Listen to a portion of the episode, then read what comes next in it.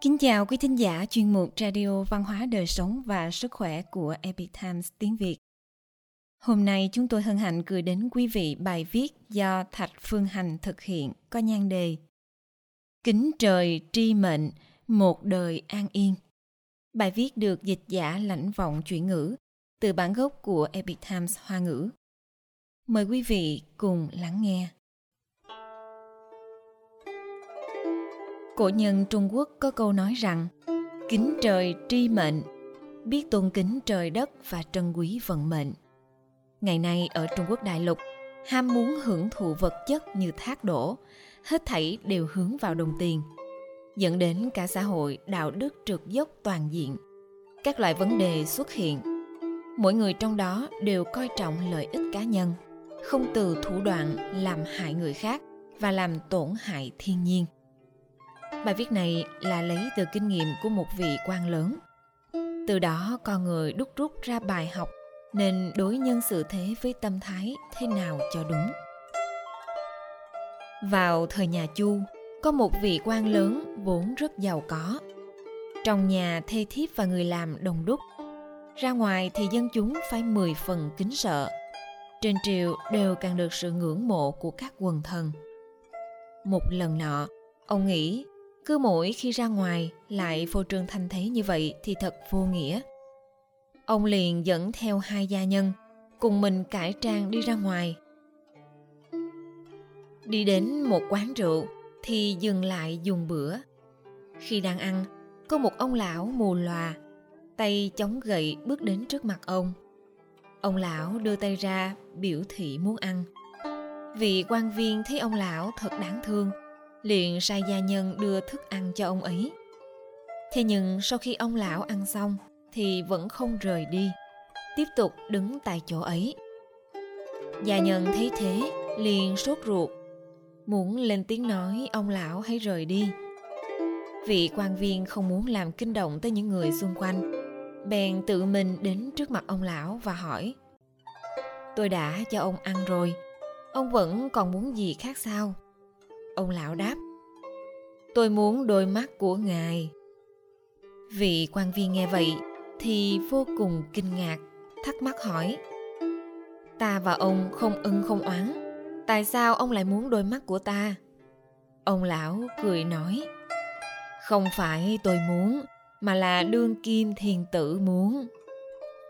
Vị quan viên nghe thấy vậy Thì cảm thấy trong lời nói của ông lão có ẩn ý khác vì vậy, ông bèn dẫn ông lão đến nơi vắng vẻ để hỏi cặn kẽ.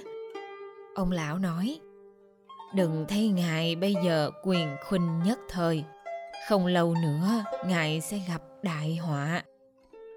Vị quan viên khẩn thiết lo lắng hỏi, Vậy ta nên tránh tai họa đó như thế nào? Giả bệnh hay từ chức? Về sau ta có thể cất đầu lên được không? Ông lão đáp, có, nhưng phải tận 10 năm sau. Vị quan viên cáo biệt ông lão rồi vội vã quay về nhà. Cùng với người nhà bàn bạc chuẩn bị để từ chức. Ông có một người con trai đã trưởng thành, vừa trẻ tuổi vừa khỏe mạnh. Anh ta cảm thấy vào lúc này mà cha từ chức thì thật đáng tiếc. Vì thế người con trai chủ động thưa chuyện với cha rằng muốn thừa kế chức vị của cha. Vị quan viên ra sức khuyên ngăn, nhưng cậu con trai vẫn nhất mực kiên quyết không từ bỏ. Vì thế cũng đành chấp nhận. Khoảng 3 năm sau, khi người con trai đã quen với việc làm quan, vào một lần nọ khi đang ăn cơm, anh ta đã cười đùa nói rằng cha thật nhát gan, cho rằng bản thân bây giờ thật uy phong Người cha bèn khuyên bảo con trai nên cẩn thận, nhưng anh ta vẫn cứng đầu làm theo ý mình. Nửa năm sau đó, cũng chính vì những lời nói ngông cuồng, anh ta đã đắc tội với người thân cận bên cạnh nhà vua. Bị chính người này cáo trạng. Kết quả là anh ta bị móc mắt và dán xuống làm dân thường. Nhìn thấy con trai bị mất đi đôi mắt, trong lòng vị quan viên kia không khỏi cảm thấy xót xa. Không còn cách nào khác, ông bèn thu dọn hành lý cùng thân nhân gia quyến cáo lão hồi hương. Ở nơi quê hương, ông và người thân của mình thường tổ chức các nghi lễ kính bái đất trời. Hơn nữa thường ngày luôn đối xử tốt với hàng xóm láng giềng. Khi bản thân gặp phải bất hạnh thì ông hiểu ra rằng tất cả đều là do an bài của vận mệnh cho nên đã học cách biết thế nào là đủ. Mười năm sau, một vị vua mới lên ngôi. Quốc vương mới này rất biết ơn những công trạng mà vị quan già kia đã cống hiến cho quốc gia, nên đã triệu hồi cả gia đình ông về lại đô thành. Lần này trở về, ông cũng không dám phô trương. Dù là đi ra hay đi vào, thì tùy tùng đều vô cùng giản dị. Làm bất cứ sự việc gì đều rất thận trọng đề phòng. Lại qua mấy năm sau, một lần khi ông đang đứng ở trước cửa, lại bắt gặp một ông lão mù năm xưa.